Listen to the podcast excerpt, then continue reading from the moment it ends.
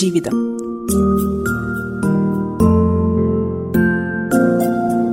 അനുഭവങ്ങളുടെ നിറവിലൂടെ.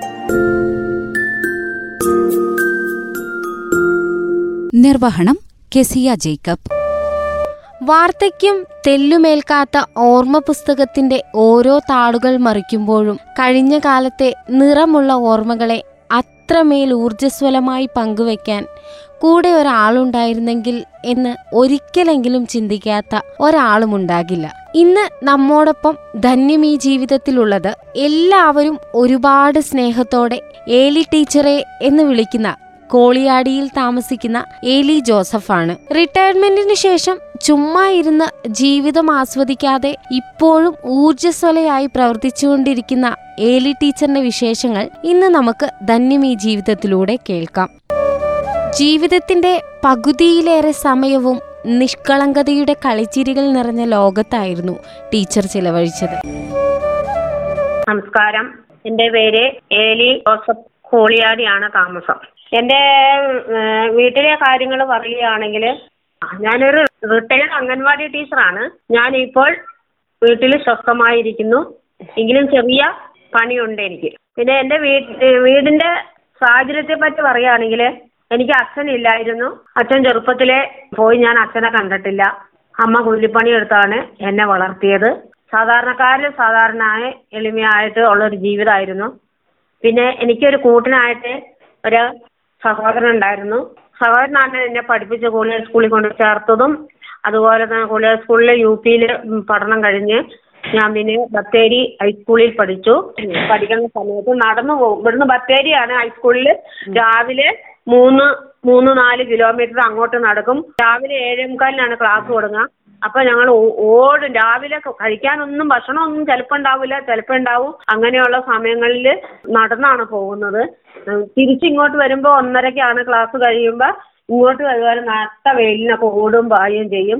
അങ്ങനെ പത്ത് പൈസയാണ് അന്ന് ബസ്സിനുള്ളത്. ആ പത്ത് പൈസ പോലും ഇല്ലാത്ത അവസ്ഥയിലാണ് നടക്കുക. പിന്നെ കിട്ടുന്ന പൈസ എന്ന് പറഞ്ഞാൽ അത് കൂട്ടി വെച്ചിട്ട് ഞങ്ങൾ ഓരോ സാധനങ്ങൾ കൂട്ടുകാർ കൂടിയിട്ട് വളരെ ഹാപ്പി ആയിട്ട് നടന്ന് വന്നിട്ട് അങ്ങനെയുള്ള ജീവിതമായിരുന്നു. അത് കഴിഞ്ഞ് പിന്നെ സെന്റ് മേരീസ് കോളേജിൽ പി ഡി സിക്ക് പഠിച്ചു. അത് പഠിച്ചുകൊണ്ടിരുന്നപ്പോഴാണ് എന്റെ ആങ്ങളെ ഇവിടെ നിന്ന് നാട് വിട്ടുപോയി. പിന്നെ എന്റെ പഠനം നടന്നില്ല. എന്റെ അമ്മയ്ക്ക് തീരെ സുഖമില്ലാതെയായി. പിന്നെ അമ്മയെ ശുശ്രൂഷിക്കാൻ വേണ്ടി ഞാൻ കൂലിപ്പണി എടുക്കേണ്ട വന്നു. ജീവിതം എന്ന് പറയുന്നത് നമ്മുടെ ജീവിതത്തിൽ ഏറ്റവും നല്ല ജീവിതം നമ്മുടെ കുഞ്ഞുനാളും നമ്മുടെ സ്കൂൾ ജീവിതമാണ്.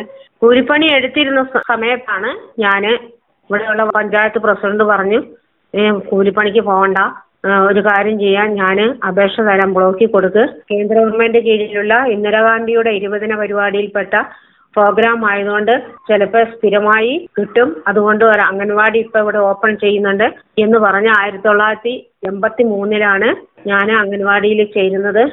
എന്നെ ഇന്റർവ്യൂ ചെയ്തപ്പോൾ എനിക്ക് സെക്കൻഡ് റാങ്ക് ഉണ്ടായിരുന്നു. അത് കഴിഞ്ഞിട്ട് പിന്നെ താഴത്തൂര് അംഗൻവാടിയിൽ സ്ഥിരമായിട്ട് ജോലി കിട്ടി.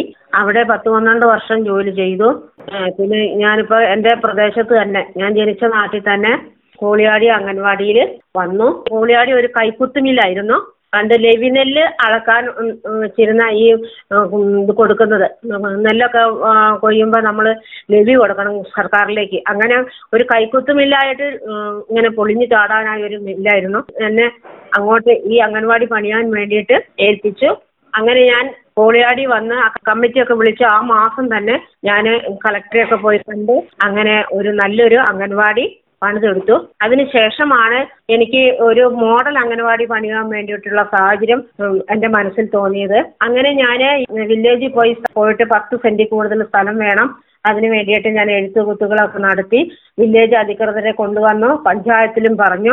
അങ്ങനെ എം എൽ എ ഫണ്ടിൽ നിന്ന് എനിക്ക് ഇരുപത്തഞ്ച് ലക്ഷത്തിന്റെ ഒരു ഫണ്ട് എനിക്ക് പാസ്സാക്കി തന്നു. വളരെ പ്ര- പ്രയാസപ്പെട്ടാണ് ഞങ്ങൾ പലതവണ ഓരോ കാര്യങ്ങൾ ചെയ്യുകയും കളക്ടറിൽ പോവുകയും അതുപോലെ ഞങ്ങൾ മേലധികാരെ അറിയിക്കുകയും ഈ അംഗൻവാടി പണിയാൻ വേണ്ടി ഒത്തിരി ഒത്തിരി കഷ്ടപ്പെടേണ്ട വന്നു. ഒരു നല്ലൊരു മോഡൽ അംഗൻവാടി അങ്ങനെ പണിയെല്ലാം കഴിഞ്ഞ് ഇന്നിപ്പോൾ ഞാൻ ഈ കഴിഞ്ഞ രണ്ടായിരത്തി ഇരുപത്തിരണ്ട് ഏപ്രിലാണ് എന്റെ റിട്ടയർമെന്റ് അത് പൂർത്തിയാക്കി ഞാൻ വീട്ടിൽ ഇന്ന് ഇരിക്കുകയാണ്. ഞാൻ ഒത്തിരി ഒത്തിരി കുട്ടികളെ പഠിപ്പിച്ചതാണ്. ഒരു മോഡൽ അംഗൻവാടി പണിതുയർത്താൻ അതിന്റെ പിന്നിൽ നിന്ന് പ്രവർത്തിച്ച ടീച്ചർ അഭിമാനത്തോടെ ആ കാര്യം പറഞ്ഞപ്പോൾ അതിലേറെ അഭിമാനത്തോടെയാണ് ടീച്ചർ തന്റെ മക്കളെക്കുറിച്ചും പറയുന്നത്. എന്റെ ഭർത്താവിന്റെ പേര് ജോസഫ് കോട്ടയംകാരനാണ്. പിന്നെ എന്റെ മക്കളുടെ മൂത്ത മോളുടെ പേര് ആലീസ് ജോസഫ് എന്നാണ്. രണ്ടാമത്തെ മോളുടെ പേര് ആശ ജോസഫ് മൂന്നാമത്തെ മോന്റെ പേര് ഷിജോ ജോസഫ് എന്നാണ്. ഇവരുടെ പഠനം വളരെ ബുദ്ധിമുട്ടിലും പ്രയാസത്തിലും ആയിരുന്നു. അപ്പോൾ അവരെങ്ങനെയെങ്കിലും പഠിപ്പിച്ച ഒരു സ്ഥലങ്ങളിലാക്കണം എന്നുള്ള ആഗ്രഹം മാത്രമേ ഉണ്ടായിരുന്നുള്ളൂ. എസ് എൽ സിക്ക് ഫസ്റ്റ് ക്ലാസ്സോടുകൂടി മൂന്ന് പേരും പാസ്സായി. ഫസ്റ്റ് ക്ലാസ്സോടുകൂടി പാസ്സായപ്പോൾ പിന്നെ പ്ലസ് ടുവിന് പഠിപ്പിച്ചു കഴിഞ്ഞ് അവർക്ക് എന്തെങ്കിലും ഒരു ജോലി അംഗൻവാടിയിലേക്ക് എല്ലാവരും വിളിച്ചതാണ്. ഞാൻ പറഞ്ഞു ഇത് അംഗൻവാടിയിൽ ഞാൻ നിർത്തൂല. കാരണം അംഗൻവാടിയിൽ ജീവിച്ചാൽ നമ്മുടെ ജീവിതം സക്സസ് ആവൂല. അതുകൊണ്ട് ഇവരെ പഠിപ്പിക്കണം എന്നുള്ള ഒറ്റ താല്പര്യത്തോടു കൂടി വളരെ കഷ്ടപ്പെട്ട് പ്രയാസപ്പെട്ട് അവർ പഠിച്ച് പ്ലസ് ടുവിനും അതുപോലെ നല്ലൊരു മാർക്ക് നേടി. ആലീസ് ജി എൻ എം വേണ്ടിയിട്ട് ബാംഗ്ലൂര് നഴ്സിംഗിന് പഠിക്കാൻ പോയി. ഇപ്പൊ അവൾ ബാംഗ്ലൂർ തന്നെ ഒരു വൈദേഹി ആശുപത്രിയിൽ ഇപ്പോൾ നഴ്സായിട്ട് ജോലി നോക്കുന്നു. പിന്നെ അതുകൂടാതെ ആശ എന്ന് പറഞ്ഞ രണ്ടാമത്തെ മകളെ അവൾ ഇതുപോലെ പഠിച്ചു. അവൾ ബി എസ് സി ആയിരുന്നു പഠിച്ചിരുന്നത്. ആ പഠിച്ചിട്ട് കുറെ നാൾ ട്യൂട്ടറായിട്ട് ജോലി ചെയ്ത് ബാംഗ്ലൂർ തന്നെ. മൂന്ന് കുറെ സ്ഥലങ്ങളിൽ കൽക്കട്ട അവിടെ എല്ലാം ജോലി ചെയ്തു. പിന്നെ അത് കഴിഞ്ഞ് ഇപ്പോൾ കഴിഞ്ഞ രണ്ടു മൂന്ന് വർഷത്തിനുള്ളിൽ മാലിയിൽ നഴ്സിംഗ് ആയിട്ട് പോയി. പിന്നെ തിരിച്ച് ഈ കഴിഞ്ഞ അഞ്ചാറ് മാസം മുന്നേ വന്നു. അവളുടെയും കല്യാണം കഴിഞ്ഞു. ഇതെല്ലാം കഴിഞ്ഞ് ഇനിയിപ്പോ മാലിയിൽ നിന്ന് വന്നു. ഇപ്പൊ അയർലൻഡിലേക്ക് പോകാൻ വേണ്ടിയിട്ട് വരുന്ന ഒമ്പതാം തീയതിക്കുള്ളിൽ പോകും. അതിന് വേണ്ടിയിട്ടുള്ള എല്ലാ ഒരുക്കങ്ങളും ന്യൂസിയൊക്കെ ശരിയാക്കി വന്നുകൊണ്ടിരിക്കുന്നു. പ്രാർത്ഥനയാൽ അതിജീവിച്ചു വന്ന ജീവിതത്തെക്കുറിച്ചും മക്കളെ പഠിപ്പിക്കണമെന്ന ദൃഢനിശ്ചയവും തിരക്കുകൾക്കിടയിൽ ടീച്ചർക്കുണ്ടായിരുന്ന ചെറിയ സന്തോഷങ്ങളുമൊക്കെ ടീച്ചർ പറയുകയാണ്. കൂടെ ടീച്ചർ എഴുതിയ സ്വന്തമായി ട്യൂൺ ചെയ്ത ഒരു പാട്ടും ശ്രോതാക്കൾക്കായിട്ട് ടീച്ചർ പാടുന്നുണ്ട്. അന്നൊക്കെ എനിക്ക് ഒത്തിരി ഈ പിള്ളേരെ പഠിപ്പിക്കുന്ന കാരണം എനിക്ക് മക്കളെ ഇങ്ങനെ പഠന പഠനകാര്യത്തിന് വേണ്ടിയിട്ട് എങ്ങനെയെങ്കിലും പഠിപ്പിച്ച് ഇവരെ വലുതാക്കണം എന്നുള്ള ഒറ്റ ഒരു ലക്ഷ്യം എനിക്കുണ്ടായിരുന്നുള്ളൂ. പക്ഷെ എനിക്ക് അന്നേരമൊക്കെ ഭയങ്കര വിഷമായിരുന്നു കേട്ടോ.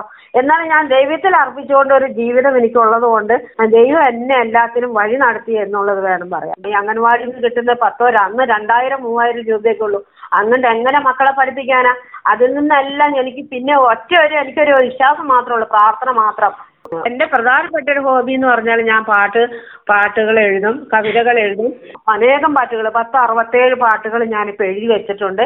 ഇപ്പൊ അതിന്റെ അത്ര എഴുതാറില്ല.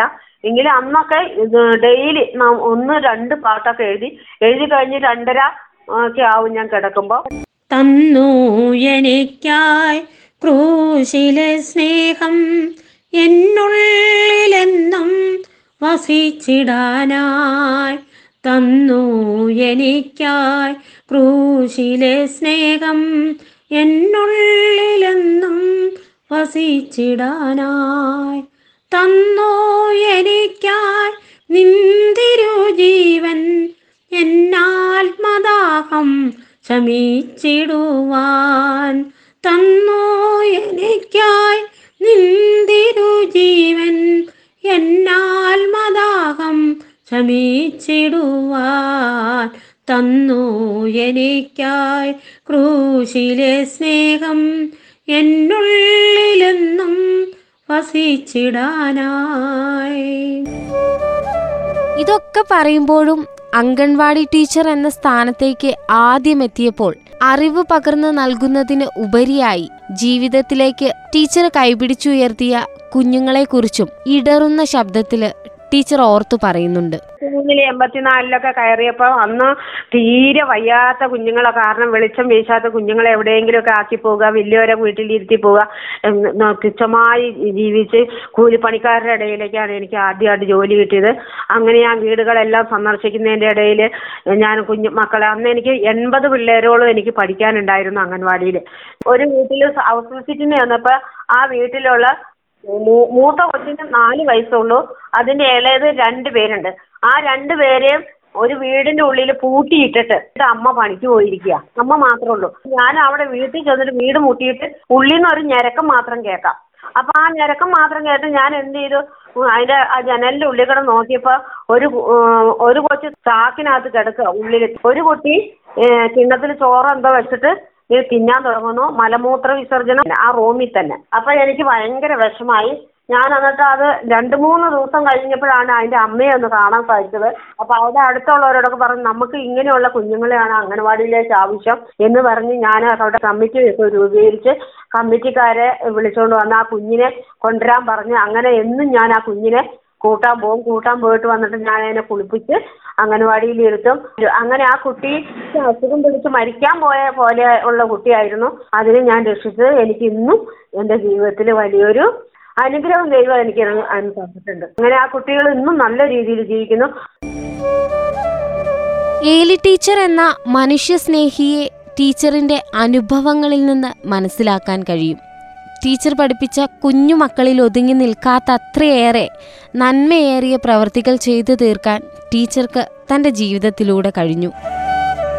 ഞാൻ ചുള്ളിയോട് വർക്ക് ചെയ്യുമ്പോഴാണ് ഒരു വീട്ടിൽ ഞാൻ പോയിരുന്ന് അവശേഷിച്ചിട്ട് പോയിട്ട് ഒരു അപ്പച്ചൻ വീട്ടിന്റെ ഉള്ളിൽ എണിക്കാൻ വയ്യാണ്ട് പുഴു പിടിച്ചു കിടക്കുകയായിരുന്നു പുഴു പിടിച്ച ഒരവസ്ഥയിലായിരുന്നപ്പോ ഞാൻ അംഗൻവാടി ആ മിറ്റത്ത് ചെന്നപ്പോൾ എനിക്ക് ഭയങ്കര മണം. അപ്പൊ ഇതെന്താ മണക്കുന്നതെന്ന് ചോദിച്ചു പറഞ്ഞു ആ ആ, ടീച്ചറെ അത് മൂന്ന് നാ- ഒരാഴ്ചകളായി കിടപ്പായിട്ട് ഒരാഴ്ചയൊന്നും അല്ല അതിൽ കൂടുതലൊക്കെ ആയി. ആശുപത്രിയിലായിരുന്നു. ഇവിടെ വന്നിട്ട് മക്കളൊന്നും ആരും നോക്കുന്നില്ല എന്ന് മൂന്നാൽ ആൺപിള്ളേരുണ്ട്. അവരൊന്നും തിരിഞ്ഞു നോക്കില്ല ഇനി തിരിക്കാനും പിടിക്കാനും ഒന്നും പറ്റൂല എന്ന് പറഞ്ഞു. അങ്ങനെ ഞാൻ എന്ത് ചെയ്തു? ഞാൻ അകത്ത് കയറി ചെന്ന് മൂക്കൊക്കെ തുണി കൊണ്ട് കുത്തി പൊത്തി പിടിച്ചിട്ട് ഞാൻ അയാൾ കിടക്കുന്ന റൂമിലേക്ക് ചെന്ന് തന്നപ്പോ അയാൾ മലമൂത്ര വിസർജനം ചെയ്തിട്ട് അത് എടുക്കാൻ പോലും അവിടുത്തെ ആൾക്കാരില്ല. ജീവിച്ച് കിടക്കുന്ന ആളെ വീഴ്ച അരിച്ചിട്ട് അയാൾക്ക് അനങ്ങാൻ വയ്യ കൈ അനങ്ങാൻ വയ്യ കാലും രണ്ടും അനങ്ങാൻ വയ്യ. അങ്ങനെ ഞാൻ പതുക്കെ ഇതിന്റെ കാലൊന്ന് പൊക്കി നോക്കി. പൊക്കി നോക്കിയപ്പോ കാലൊക്കെ ബലം പിടിച്ചിരിക്കുക കാലിന്റെ അടിയിൽ നിന്ന് പുഴുക്കൾ ചാടുക. അങ്ങനെ ചെയ്തു? വാർഡ് അന്നത്തെ വാർഡ് മെമ്പറെ വിളിച്ചിട്ട് കുഞ്ഞുകുട്ടൻ എന്നായിരുന്നു അയാളുടെ പേര് അയാളെ വിളിച്ചിട്ട് ഞാൻ കോളനിക്കാരെല്ലാവരും അന്നേരം തന്നെ ഉച്ച കഴിഞ്ഞ് വിളിച്ച് വരുത്തിയിട്ട് പറഞ്ഞു നിങ്ങൾ എന്ത് കഷ്ടമായി ഈ മക്കൾ ഈ മക്കളുള്ളത് നോക്കാത്ത അപ്പൊ അങ്ങനെ ഞാൻ എന്ത് ചെയ്യുന്നു അറിയോ? അന്ന് തന്നെ വൈകുന്നേരം മെമ്പറെ വിളിച്ചുകൊണ്ട് വന്ന ആൾക്കാരെയും കൂട്ടിയിട്ട് മെമ്പറോട് പറഞ്ഞു എനിക്ക് യൂക്കാലിത്തൈലും മേടിച്ചു കൊടുത്ത് തരാൻ പറഞ്ഞു. അങ്ങനെ അവിടെ പോയിട്ട് ഒരു യൂക്കാലിത്തൈലും മേടിച്ചുകൊണ്ട് വന്ന് ഞാൻ തന്നെ അംഗൻവാടിയിൽ നിന്ന് പഞ്ഞിയെടുത്ത് അതിനെ ഒപ്പി യൂക്കാലിത്തൈലും തേച്ച് അങ്ങനെ അന്ന് തന്നെ ഞാൻ പറഞ്ഞിട്ട് പോന്നു നാളെ നിങ്ങൾ വലിയൊരു ചെമ്പിനകത്ത് വെള്ളം വെക്കണം ഞാൻ വരും കുളിപ്പിക്കാന്ന് പറഞ്ഞു.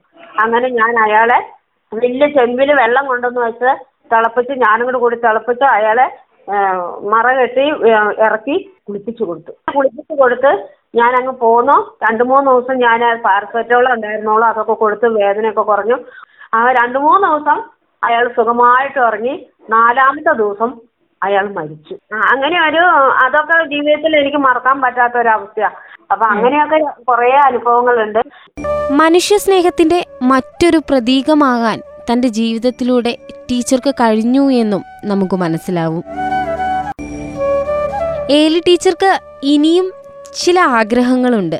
അതൊക്കെ മനസ്സിൽ ചെറിയൊരു വേദനയോടെ തന്നെ ടീച്ചർ പറഞ്ഞു തീർക്കുന്നുമുണ്ട്. ഇനി എന്റെ ആഗ്രഹം എന്ന് പറഞ്ഞാൽ എനിക്ക് സ്വസ്ഥമായ എനിക്കൊരു വരുമാനം വേണം. ഇപ്പോഴും എന്റെ മക്കളാണ് എല്ലാം നല്ലത് എല്ലാ കാര്യത്തിനും എനിക്ക് നോക്കുന്നത് തന്നെയാണ്. പിന്നെ എനിക്കൊരു എനിക്ക് ഭയങ്കര വീട് ഇല്ലാത്ത ഒരവസ്ഥ എനിക്ക് ഭയങ്കരമായിട്ട് എന്നെ അലട്ടുന്നുണ്ട്. ഞാൻ മരിക്കുമ്പോൾ എന്റെ എനിക്കൊരു സ്വന്തം വീട്ടിൽ കിടന്ന് മരിക്കണമെന്ന് എനിക്കൊരു ആഗ്രഹമുണ്ട്. എന്നാലും ആരും ബുദ്ധിമുട്ടിക്കാതെ ജീവിക്കണം എന്നാണ് എന്റെ ഒരു ആഗ്രഹം. എനിക്ക് എന്റെ ഒരു വീടാണ് ഏറ്റവും വലിയ എന്റെ ഒരു ആഗ്രഹം.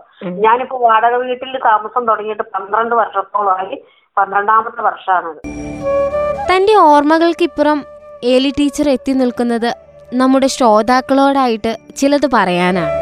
ആ എനിക്ക് പറയാനുള്ളത് നമ്മുടെ കുഞ്ഞുങ്ങളോട് നമ്മുടെ പിഞ്ചു മക്കളോട് ഒരു തരത്തിൽ യാതൊരു വിവേചനവും കാണിക്കാതെ രക്ഷിതാക്കൾ സ്വന്തം കൂട്ടുകാരെ പോലെയുള്ള ഒരവസ്ഥയിൽ അവരെ സ്നേഹിക്കുകയും അവരെ പഠിപ്പിക്കുകയും അവരെ മാനിക്കുകയും അവരുടെ ആവശ്യങ്ങൾ നടത്തി കൊടുക്കുകയും. എന്നുവെച്ചാൽ എല്ലാ ആവശ്യങ്ങളും നടത്തുമെന്നല്ല അവരുടെ വിഷമങ്ങൾ കണ്ടറിഞ്ഞ് വളരുന്ന ഒരു മക്കളാക്കി കൊണ്ടുവരുവാനും അവരെ സ്നേഹിക്കാനും. നമ്മൾ മക്കളെ സ്നേഹിച്ചാൽ മാത്രമേ നമ്മളും മക്കളും നമ്മളെ സ്നേഹിക്കുള്ളൂ ആ ഒരു അവസ്ഥയിലാക്കി കൊടുക്കണം എന്ന് എനിക്ക് അമ്മമാരോടും മറ്റു രക്ഷിതാക്കളോടും ഒക്കെ പറയാനുള്ളത്. പിന്നെ നല്ലൊരു മനസ്സിന് ഉടമയായി എളിമപ്പെട്ട് മറ്റുള്ള താഴ്മയുള്ളവരായി മറ്റുള്ളവർക്ക് വേണ്ടിയിട്ട് ജീവിക്കാനും മറ്റുള്ളവർക്ക് നല്ല സന്ദേശങ്ങൾ പറഞ്ഞു കൊടുക്കാ കൊടുക്കാനും എല്ലാം കഴിയണമെന്നാണ് ഞാൻ എനിക്ക് പറയാനുള്ളത്. എല്ലാവരെയും സ്നേഹിക്കുക അകമഴിഞ്ഞ് സ്നേഹിക്കുക. നമുക്ക് ചെയ്യാൻ കഴിയുന്ന ചെറിയ കഴിവുകളെ പോലും മറ്റുള്ളവർക്ക് സഹായമായിട്ട് ചെയ്തു കൊടുക്കുക. വാക്കിലോ നോട്ടത്തിലോ അല്ലെങ്കിൽ ഏതെങ്കിലും രംഗത്തോ സാമൂഹികമായോ വൈകാരികമായോ ഏത് തലങ്ങളിലും നമുക്ക് നന്മ ചെയ്യാൻ കഴിവുള്ള സമയത്ത് നമ്മൾ നന്മ ചെയ്യുക.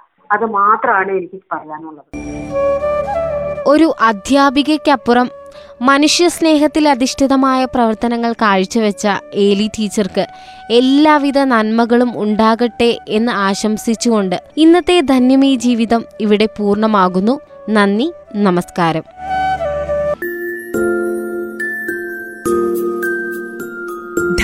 ജീവിതം.